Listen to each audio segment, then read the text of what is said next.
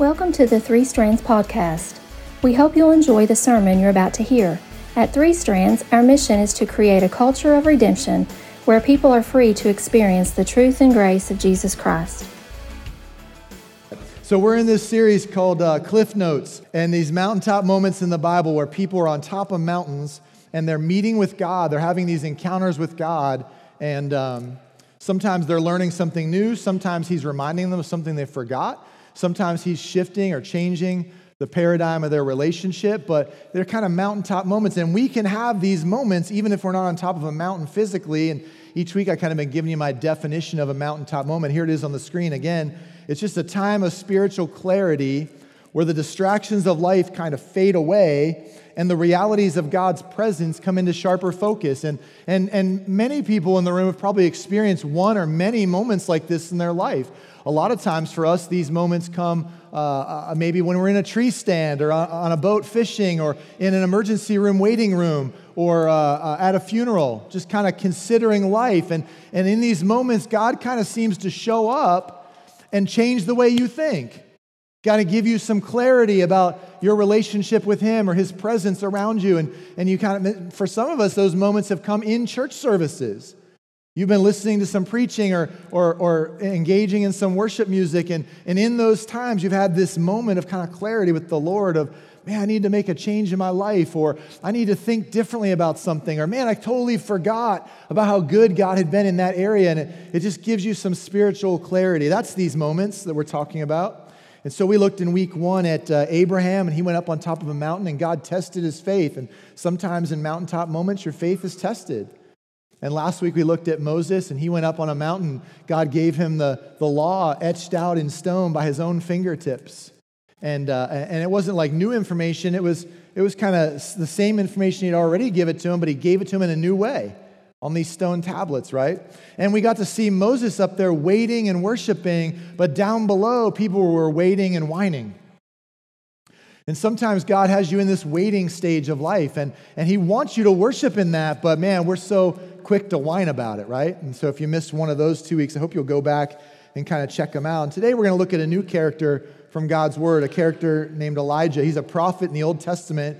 If you want to follow along in your own copy of God's word, you can. We'll be in 1 Kings chapter 19 the whole time today. 1 Kings chapter 19. All the verses will be on the screen for you.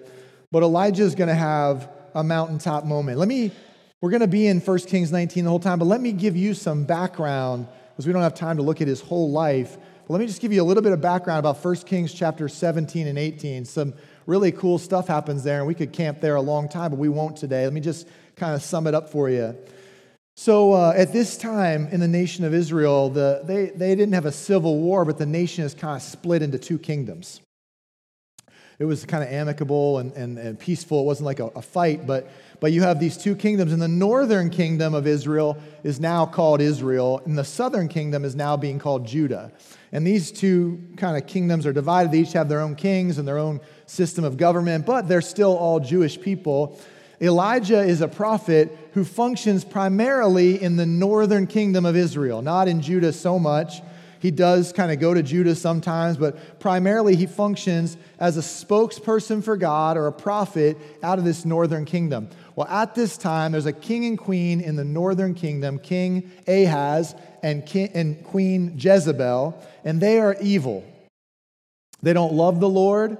They worship other gods. And in fact, if anybody is found worshiping Jehovah or the God we would call God today in English here, right, then they would have those people executed. They would have them imprisoned or tortured. They were wicked, brutal, even brutal. And so here's Elijah trying to give people instructions or words from the Lord at the same time that the government over him is evil and wicked and trying to kill people for following Jehovah or following the Lord, right? And so there's this kind of constant tension between Elijah and what God has called him to do and the authorities around him. There's this tension, this back and forth. And so you see all these conversations that take place between Elijah and King Ahaz, and he will go to him and kind of tell him what's up. up. Be like, hey, you're doing the wrong thing. God doesn't want you to do this. Tear down these idols. Stop worshiping these false gods. Stop being so harsh on the people for following God. And instead, do the right thing. There's this kind of tension, right? And so in 1 Kings chapter 17, Elijah goes to King Ahaz and he says, I'm going to pray that God will kind of make your life a little harder because you're not getting the message. And in fact, not only is he going to make your life harder, but I'm going to pray that he makes everybody's life harder so that the entire nation will see the error of their ways and turn back to God. So he prays and he says, I'm going to pray and I'm going to ask God to send us some drought. I'm going to ask him to have it not rain. And so Elijah prays and God answers his prayer and he says, it's not going to rain until I pray and ask for rain again. Now this goes on for over 3 years, about 3.5 years. No rain, drought, famine all over the nation. People are starving. The king and queen, they don't get the message. They actually just hate Elijah even more, right? And so we're 3.5 years in, and there hasn't been any rain. And all along that 3.5 years, God has still managed to take care of Elijah. He's given him a place to live, kept him safe from those, especially the king and queen, who would like to kill him. He's provided food for him, and miraculously, where there was no food, God kept multiplying the food every day so Elijah would always have something to eat. So it's drought and famine and no rain for everyone, but Elijah is living safe with all the food he needs to get by. For 3.5 years, it's like this, and then after 3.5 years, it's kind of a transition because you go from 1 Kings 17 to 1 Kings 18, and it took 3.5 years to get there of drought and famine. You don't really get that from the text, but it took you 3.5 years to get there. And then Elijah shows up in 1 Kings chapter 18 to King Ahaz, and he says, okay, here's what we're going to do. Nobody's getting the message. So here's what we're going to do. We're going to have a contest. You get all of your prophets, all of them, and you have them meet me on Mount Carmel. And we're going to have a contest to see whose God is real and whose God is fake. And at that time, King Ahaz had 450 false prophets of a god named Baal. And his wife, Queen Jezebel, she had 400 prophets of a false god named Asherah. And so he said, get all your prophets and meet me on Mount Carmel. We're going to see who's legit. And so King Ahaz puts out the word, not just to those prophets, but actually to all the people too. And so who knows how many people showed up? I know for a fact 850 prophets that were testifying or giving word to King Ahaz and Queen Jezebel. They show up, and maybe thousands, maybe hundreds of thousands more people, who knows, show up on this mountain to watch this contest between the guy who says he speaks for Jehovah and the prophets that say they speak for the gods. And so they get to this mountain, and the contest goes a little something like this. I'm going to try to just kind of sum it up for you, but Elijah says, go ahead and take 2 oxen, kill them. Put them on an altar, one on this altar, one on this altar, and you prophets go ahead and pray to your gods and ask him to burn up that offering with fire. I'll do the same thing to my God, and we'll see which God sets the sacrifice on fire. You guys go ahead and go first, Elijah says. So they build this altar out of stone, and they put some wood on it, and they put this dead ox on top of it, and they start to pray. These 850 prophets, they start to pray, but nothing's happening. So they get a little louder.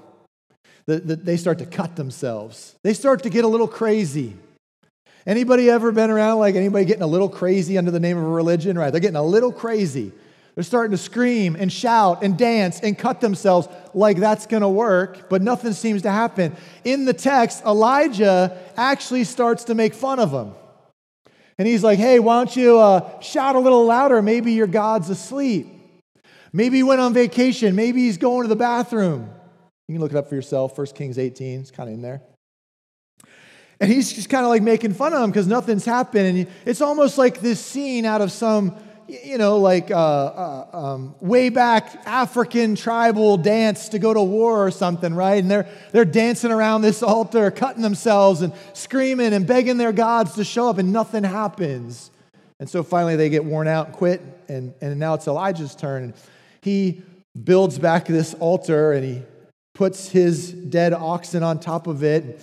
Then he says to all the people around, he says, I want you to go get a dozen pitchers of water and dig a trench around my altar here and fill it with water. And they do that. And he says, now go get 12 more pitchers of water and dump them on top of the wood and the oxen. They do that. And he said, that's not enough. Do it again. They get 12 more pitchers of water and dump it out on top of the oxen and the wood, drenched, right?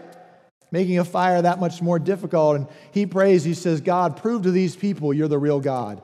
And instantly, the text says, God sends down fire, consumes the oxen, consumes the wood. The fire is so intense, it consumes the stone, licks up all the water. It's obvious that God is the real God. And then Elijah says, don't let any of these false idiots get away. He didn't say idiots, that's like my own translation. They round them all up, and Elijah kills them all. Now, it physically would be a hard job just to kill 850 people in one day. So I don't know how he did it. I don't know what he used, but it's like he kills all these false prophets, and that's it. King Ahaz is left looking at this thing and like, what's going on? And he goes back home to his wife, and he tells her what happened. And that's where we're going to pick the story up in 1 Kings chapter 19. Elijah has seen some amazing things. He's seen God step in and answer his prayer. He's seen God provide for him miraculously. He's seen God give him the energy and the strength to defeat everybody that's coming against him. And you would think Elijah would be ready to take on the world. I would be. It feels like I would be if you saw stuff like that. But instead of all that, he's going to get scared. He's going to go run and hide in fear. And this mountaintop moment he's going to have doesn't come because he's trying to learn more about the Lord. It doesn't come because he's wanting to put his faith to the test, or it doesn't come because he's looking for some new revelation from God, or it doesn't come because he wants his relationship with the Lord to change or anything like that. It comes like many of our mountaintop moments come. It comes because he's scared. So he runs away somewhere to get off by himself. So let me read you the beginning of it. 1 Kings chapter 19, starting in verse 1, says this. When Ahab got home, he told Jezebel everything Elijah had done, including the way he had killed all the prophets of Baal. So Jezebel sent this message to Elijah. May the gods strike me and even kill me if by this time tomorrow I have not killed you, just as you killed them. Elijah was afraid and fled for his life. He went to Beersheba, a town in Judah, and he left his servant there. Then he went on alone into the wilderness, traveling all day. He sat down under a solitary broom tree and prayed that he might die. I have had enough, Lord, he said. Take my life, for I am no better than my ancestors who have already died. You can turn me down just a hair more, just a little bit more. You guys hear it too? You guys hear it, or is it just me? I'm like a dog that can, I can hear the dog whistle, but nobody else can. So just squealing a little bit, right? You can hear it? Okay. But, all right. So this mountaintop moment is all about God giving Elijah a new perspective. Not new information, not showing off his great power, just giving him a new perspective on life. And I wonder how often we've found ourselves afraid in this kind of moment, scared of something that seems like God is way bigger than, but we just get terrified of it, and God needs to give us a new perspective. I don't know if you've ever flown or not, but I can remember the first time I flew on an airplane. I was a senior in high school, and I was flying we left from Pittsburgh, Pennsylvania, went to Houston, and then from Houston to Belize City in Central America. And I remember being afraid to get on the plane. I'd never been on a plane. I don't like heights. And so I thought, like, this can be terrifying.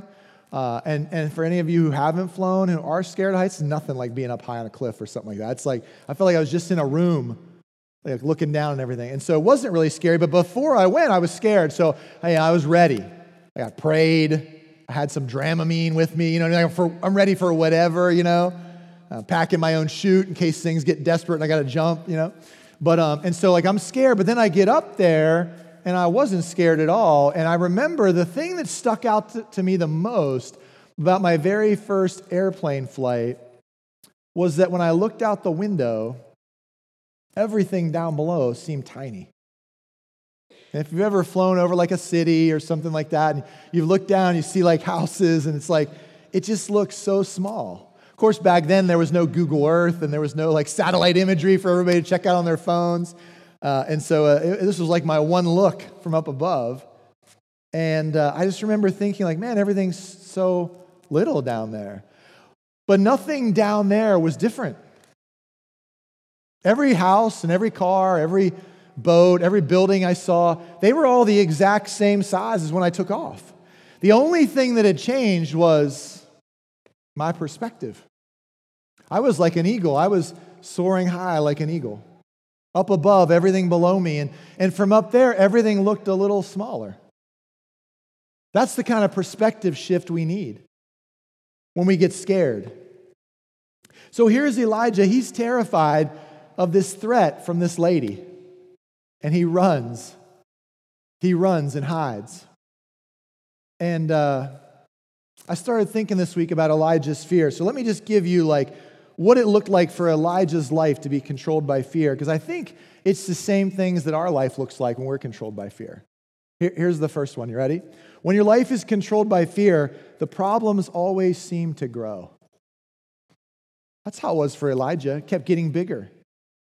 The problem was actually smaller. He went from 1 against 850 to 1-on-1. But in his mind, it was a bigger problem. That's what fear does. I mean, think of all the amazing things Elijah has seen God do over the past 3.5 years now, and now he's afraid of this one woman who's threatening him. But that's what fear does. It makes you think the problems are bigger than they really are. All right, here's the second thing he did. When your life is controlled by fear, the distance never seems to be enough. He kept running. Now, I don't know if you just you can miss this if you just read through the story real quick, but like Elijah leaves to get away from Jezebel. But that isn't far enough, so then he leaves the country. And then that isn't far enough, and so he tells his servant to stay here, and he wanders out into the wilderness another day by himself. It's like it was never far enough away to feel safe. And then when your life is controlled by fear, your hope starts to shrink. It'll often drive you to kind of give up on life. You start to think things like, I quit. Or what's the use? Elijah said it this way, I've had enough, Lord, take my life. I can remember a moment like that. Some of you know my story. I haven't always been a pastor. I haven't always been standing up here in front of you guys. But you know my story. Sometimes when I get to tell my story, this piece comes out in it. But I can remember sitting in a prison cell, just telling God, I hate him. I hate you. If this is it, why don't you just let me die? It's this moment. It's a mountaintop moment. You're afraid. Hope starts to shrink. Just rather be dead. This is how Elijah feels right now. But here's the good news for today. The good news is no matter how scared I get, no matter how big the problem looks to me, no matter how far I run away and hide, no matter how hopeless everything seems to feel, God's still talking. That's what's going to happen in this story. God keeps speaking. God's still got stuff to say. So I want to show you what God says to Elijah in his despair, when he's run and hid, when he thinks the problem is so big there's nothing he can do about it. I want to show you today what God says to him when he's afraid and what he would say to us when we're afraid. Can I do that? So look with me at verse 5. It says, then he, Elijah, lay down and slept under a broom tree. But as he was sleeping, an angel touched him and told him, get up and eat. He looked around, and there beside his head was some bread baked on hot stones and a jar of water. So he ate and drank and lay down again. Then the angel of the Lord came again, touched him, and said, get up and eat some more, or your journey ahead will be too much for you. So he got up and he ate and drank, and the food gave him enough strength to travel 40 days and 40 nights to Mount Sinai, the mountain of the Lord. It's right where Moses was last week in the account we looked at. There he came to a cave where he spent the night, but the Lord said to him, what are you doing here, Elijah? What are you doing here, Elijah? All right, this is going to be hard for you to get, but let me just kind of walk you through this little paragraph here, right? Here's really what God's saying to him. I'm going to sum it up in one line if I can, but then we'll go back and just kind of talk about it for a second. But really what he's saying is like, I know you're scared, but I'm still loving you. I know you're scared, Elijah, but God's saying, I am still loving. Think about it. God could have just been like, well, I'm going to teach him a lesson. Go out in the wilderness on your own, run away and hide from stuff I want you to confront. Why don't you get a little hungry and think about yourself for a while? No, instead he shows up, has an angel show up, and he gives him this tree to sleep under, and the angel shows up and says, hey, get up and eat, and bam, there's some food to eat. And then he goes back to sleep, and then he wakes him up again. He's like, eat again. Just get your strength back. Get some nourishment. Listen, when you're afraid or anxious, there's a lot of truth to the fact that, like, you might just need a nap and something to eat. Like, that's a good thing. I know it's kind of really practical and physical, and we're supposed to be talking about spiritual things and all that. But sometimes the thing that would help you the most might be, like, get 8 hours of sleep and eat something, right? There's some real truth to that. Now, you can kind of apply that to our lives today spiritually too, because God lays out in His Word what spiritual rest looks like and what spiritual food tastes like. And we might need the physical rest and the physical food, but we need the spiritual rest and the spiritual food too. Spiritual rest in the Bible is just called Sabbath. That's it. It's just taking one day out of every week and saying, that day, I'm not going to work. I'm not going to save up all my chores and knock them out on that one day off work and make my day off a work day too. I'm going to rest and just be with the Lord. You say, you don't understand. I'd never get to all the work I do. Agreed. You'll never get to all the work there is to do, ever. So you might as well just do it God's way instead, because there will always be more work to do. And so you just take one day and you rest to be closer to the Lord. Spiritual food in the Bible is right here. He says it's His words. You just soak them in. You read them. And you could overcome a lot of fear and a lot of anxiety if you just Sabbath and read. If you just rest and eat. A lot. That's where he starts on this thing. He starts loving on Elijah, providing for his needs, right? All right. And then he goes on, look at verse 10. Elijah replied, this is Elijah's answer to the question, what are you doing here, Elijah? He says, I have zealously, or passionately, with all I've got, zealously, served the Lord God Almighty, but the people of Israel have broken their covenant with you, torn down your altars, and killed every one of your prophets. I am the only one left. Man, that's like a common feeling when you're afraid or anxious, right? Nobody gets it. Nobody knows how I feel. I'm the only one going through this, right? I'm the only one left, and now they're trying to kill me too, he says. And God says back to him, go out and stand before me on the mountain. And as Elijah stood there, the Lord passed by, and a mighty windstorm hit the mountain. It was such a terrible blast that the rocks were torn loose. But the Lord was not in the wind. After the wind, there was an earthquake, but the Lord was not in the earthquake. And after the earthquake, there was a fire, but the Lord was not in the fire. You guys see what's happening, right? Like God's showing him all this stuff, but God's not in any of it. He sends him earth, wind, and fire, right? But God's not in any of that. Man, you guys are lame this morning. All right. Earth, wind, and fire, and God's not in any of that, right? Everybody in our crowd's too young to even know what that means. And so, but then God shows up one more time. There was the sound of a gentle whisper. When Elijah heard it, he wrapped his face in his cloak and he went out and stood at the entrance of the cave. And a voice said, same question again, what are you doing here, Elijah? What are you doing here? He replied the exact same response. I have zealously served the Lord God Almighty, but the people of Israel have broken their covenant with you, torn down your altars, and killed every one of your prophets. I am the only one left, and now they are trying to kill me. Yeah, God says when you're afraid, I'm still loving. I'm still loving. But he also says, I'm still teaching. And he shows up in this moment, he's trying to teach Elijah something. Here's what he's trying to teach him. You ready? You don't need all my power right now.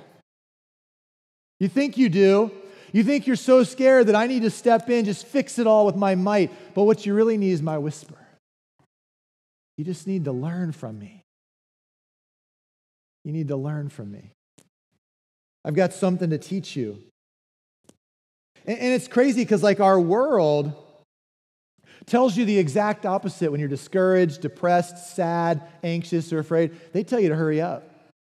Get moving. Get your mind off of it. Busy up your life so you don't even think about that stuff anymore. And God's like, no, no, no. Slow down. I've got something to teach you. I got something for you to learn in this moment of fear. We don't like to hear that. We want God to just fix it. But that isn't what he says here. He's like, I got a message for you. And he asks him again, why are you here? And Elijah gives him the same answer. And then he goes on. Let me read you in verse 15 what God says. He really doesn't say anything at all about how Elijah feels. He says, then the Lord told him, go back the same way you came. Turn around, do a 180, get back to it. Travel to the wilderness of Damascus. When you arrive there, get to work. That's what he's going to tell him. Anoint Hazael to be king of Aram. Then anoint Jehu, grandson of Nimshi, to be king of Israel, and anoint Elisha, son of Shaphat, from the town of Abel-Meholah, to replace you as my prophet. It's like he just gives him a list of stuff to go do. And it's like Elijah's scared, and God's like, but I'm still loving, and I'm still teaching, but I'm also still focused. You have to get focused. I've still got a mission for you. Your fear doesn't get you out of my purpose for your life. You don't only live out your mission and your purpose for my putting you on this planet and my saving your soul. You don't only live out that mission when everything feels good. I got a job for you to do. Get to work. Get back to it. Elijah's consumed with his anxiety, but God stays laser focused on his next assignment. That's how he feels about you guys. Abby, can you move that stuff off the seat right beside you? My health insurance provider just texted me too, but I should text him back, tell him I'm in church. But it's almost like, I'm going to sit here. Is that okay, Ethan? I'm going to sit down for a second. It's almost like you're doing your life, right? And you're looking at your phone, right? And you're looking. You want to look with me? Is that okay? Oh, we'll turn around this way. Can you turn around this way? We'll turn around this way. How's that? And you're looking out at your phone and see all those people. Now, some of that's scary. Some of that is really scary, right? And you're looking at life like through this phone or through this filter, through this focus, through this lens. And some of it looks scary because some of it's big and scary and tough. You know, some of it can get you into a lot of trouble. You know, some of it will discourage you all the time. Some of it's too busy, I don't know, swimming. Yeah, too busy swimming. Some of it's too busy, like, you know, letting their apartments get run down and overcharging their tenants. And so you look through this lens and you're like, ooh, scary, right? And so then you get this thought to your head. You're like, well, I'll just flip it around. And then you look in here like this and you're like, ooh, well, that's a little scary too, you know? And then you look in there and sometimes that doesn't look scary. That just looks inadequate. You know, you're looking in here and you're like, oh man, everything out there was scary. But then when I flipped it around, I started to focus on me. That now everything just seems inadequate. Like I see all that scary stuff out there, but what I see in here can't deal with it, you know? And this is how we look life. Wouldn't it be great if God had a better way than looking at everything around you or looking at yourself? He does. It's like you need a filter on your phone where you can just like look at this. And he's like, if you'll just focus on the mission, all the stuff that's scaring you won't really matter that much. It'll shrink instead of getting bigger. You won't have to run away and hide. You'll press in and work. So you got to get focused on the mission.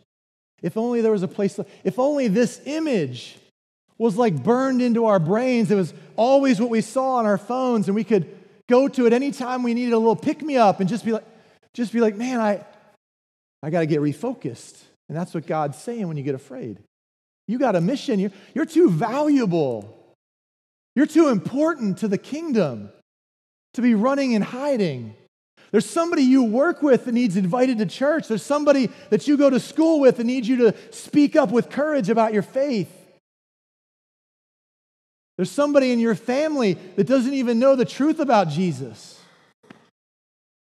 You got to get focused.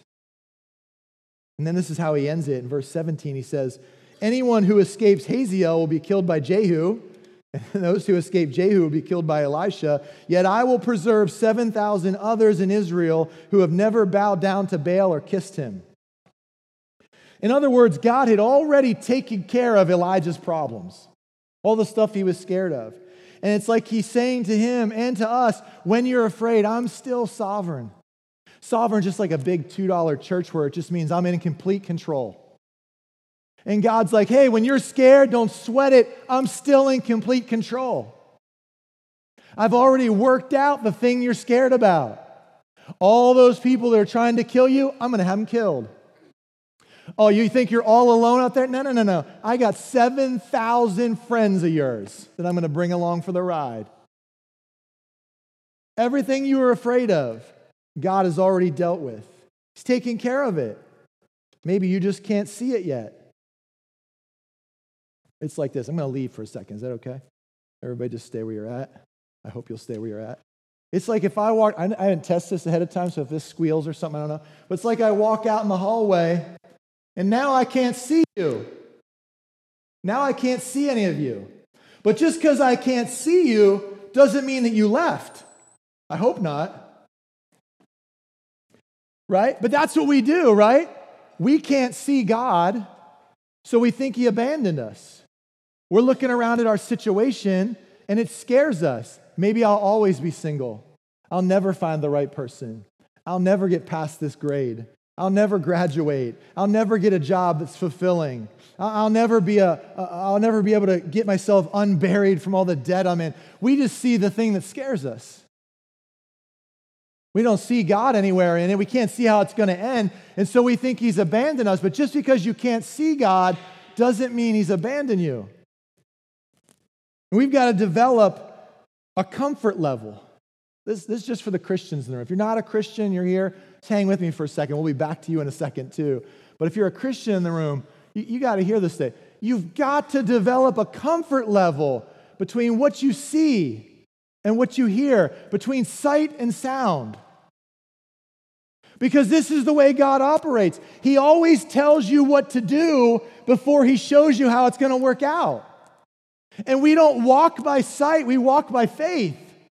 This is what it looks like to be a Christian.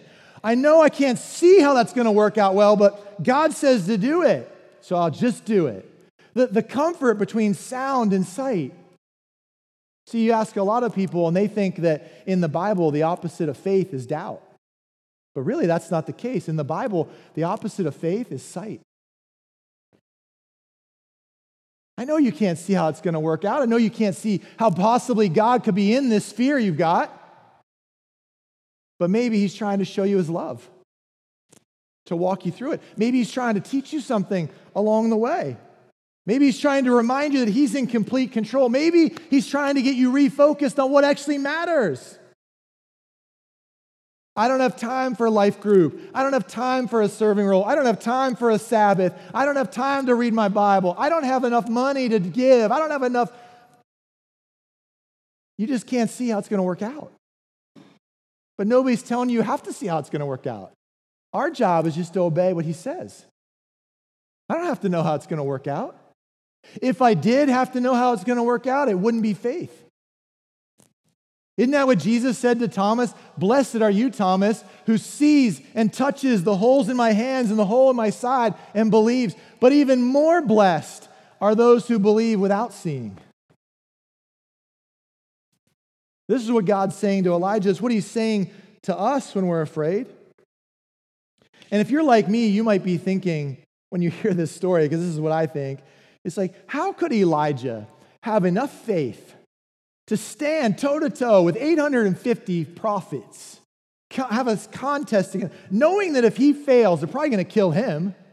How could he have enough faith to stand toe-to-toe with all of them and then be so scared by the threat of this one woman that he would run away and hide in a cave on the side of a mountain?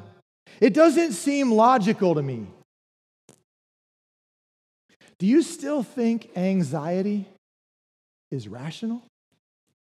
Is that what we think? Do you think fear is playing fair? I mean, think about it for a second. Think about the craziness of this. Elijah is running for his life at the same time he's asking God to kill him. It doesn't even make sense. You don't even have to ask God to kill you. If you wanted to die, just stay where you were. They were going to kill you. It's like, but it's not rational. It doesn't make any sense. It isn't logical. It's fear. It's irrational. And then on top of that, just so you know, like if, in case you're not familiar with Elijah's story, there's two people in all of history who have yet to die. They've never died. And Elijah's one of them. Could it be that the thing you're so scared of won't even happen? He was so afraid to be killed, and still he hasn't died thousands of years later. Did you notice in the text that it wasn't Elijah who figured things out? It wasn't the strength of his might or his grit or his determination that pulled him out of this fear and got him back on track. No, God did it. He shows up, and with a gentle whisper, with love and instruction and his complete control and his laser focus on the mission, he whispers to Elijah, "What are you doing here? What are you doing here? Where is here? Where is here?" It's the place you run and hide when you're scared. Now, for us, it usually isn't the side of a mountain. Could be, usually not. Usually, here's where it is. You want to know where it is? Not here. You ready? When somebody starts to get scared or it gets a little too real, this is the place they stop coming. They don't want to be surrounded by God or God's people. They want to hide somewhere. Because they might tell me what's right and wrong. Oh, I don't want to hear that. That scares me a little bit because I want to go with what I can see and feel. So I hide. I run. Everything seems too big to deal with. I can never get far enough away, and I feel completely hopeless. Why are you hiding in fear? So let me get this real practical for you to go home today. Let's just take what God said to Elijah, and how can we do it in our lives today? I'm going to give you just 4 things you can do if you feel fear, if you feel anxiety, if you're like, man, it terrifies me to speak in front of anybody else about my faith. It terrifies me to lead my family in devotional times with the Lord. It terrifies me to go home and say, I want to start doing a Sabbath. It terrifies me to walk into my boss and say, I need off on Sundays. It terrifies me. You're scared. I want to give you the same advice God gave Elijah, but let's 2023 it. Can we do that? Here's what he's really saying to him. Here's what he's really saying to us. When you're afraid, just going to give you 4 things. Here's the first one. You ready? Sleep, eat, Sabbath, and read. Sleep, eat, Sabbath, and read. That's the first one. Just like God did for Elijah. Slow down, take a nap, eat something. Take a Sabbath day, read something. Fill up your physical and spiritual batteries a little bit. It's amazing how much temptation, how much trauma, how much stress happens after midnight. It's amazing. It's amazing, you know? Just get some sleep, eat some food, spend some time with the Lord. All right, here's the second one. Second one's a question you got to ask yourself. You ready?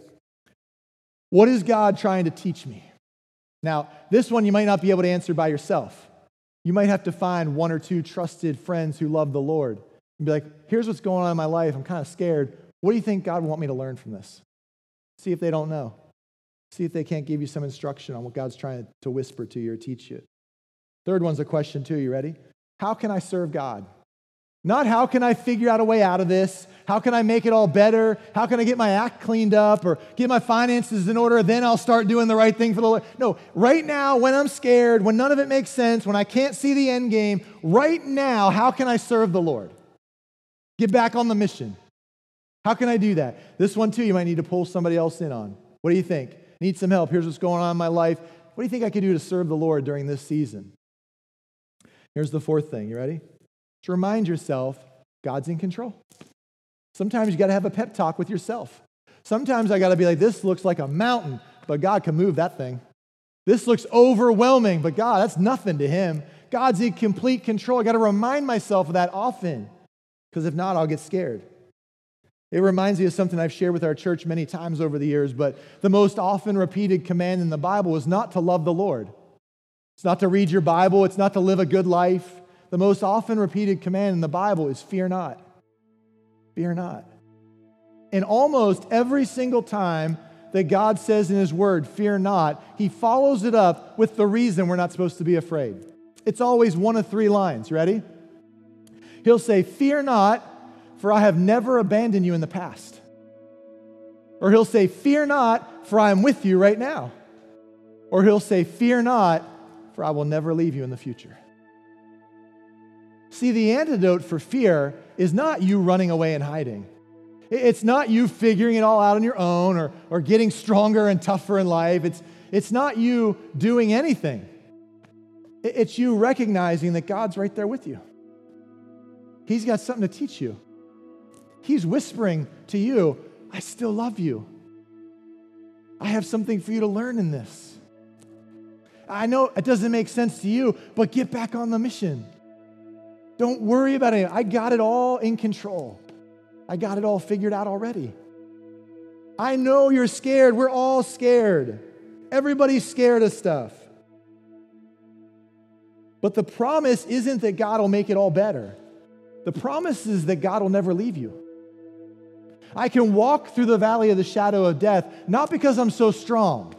I can fear no evil, not because I'm so wise. I can fear no evil because I know you are with me.